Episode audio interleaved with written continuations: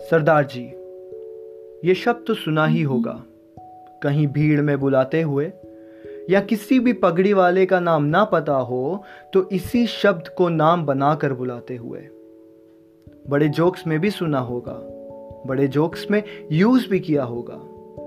बारह बजे याद भी किया होगा और हँसी हँसी में भुला भी दिया होगा। पता है, ये एक शब्द नहीं, ये एक बहुत बड़ा इमोशन है। वो जो आप सर पे पगड़ी देखते हो ना, वो सिर्फ़ पगड़ी नहीं, वो एक शान, एक गुरूर है। सरदार जी बड़ा हँसते हैं और हंसाते भी हैं, लेकिन किसी को रुलाते नहीं।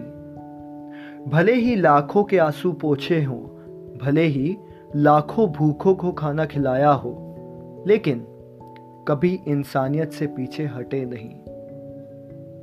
बारह बजे भले ही वो पागल कहलाए जाते हैं लेकिन ये उस टाइम की बात है जब ठीक बारह बजे कुछ औरतों और बच्चों की इज़्ज़त पागलों की तरह बिना डर के बचाने भी चले जाया करते थे, फिर पागल भी कहलाए जाते थे।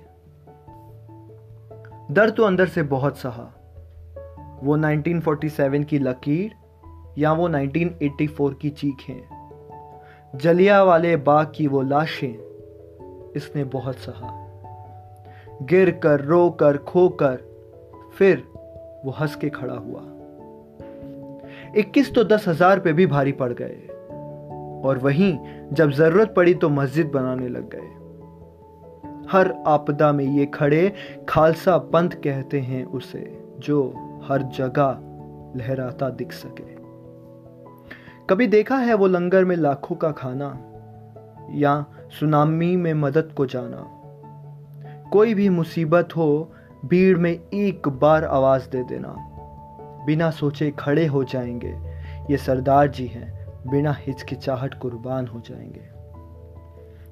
सर कटा सकते हैं, लेकिन सर झुका सकते नहीं। सर में इज़्ज़त और ताज के पीछे बहुत सी कुर्बानियाँ हैं। कभी हिम्मत हो आँखों में आँसू लाने की तो ज़रूर सुनना। ये सरदार जी हैं मूछो, दाढ़ी, पगड़ी में हिम्मत, आबरू के साथ। शान से जब चलते हैं, ऐसे नहीं, सब सरदार के आगे जी लगाते हैं। अरे ये सरदार जी हैं, सेवा ही तो इनका धर्म है। जात पात नहीं, ये इंसानियत देखता है।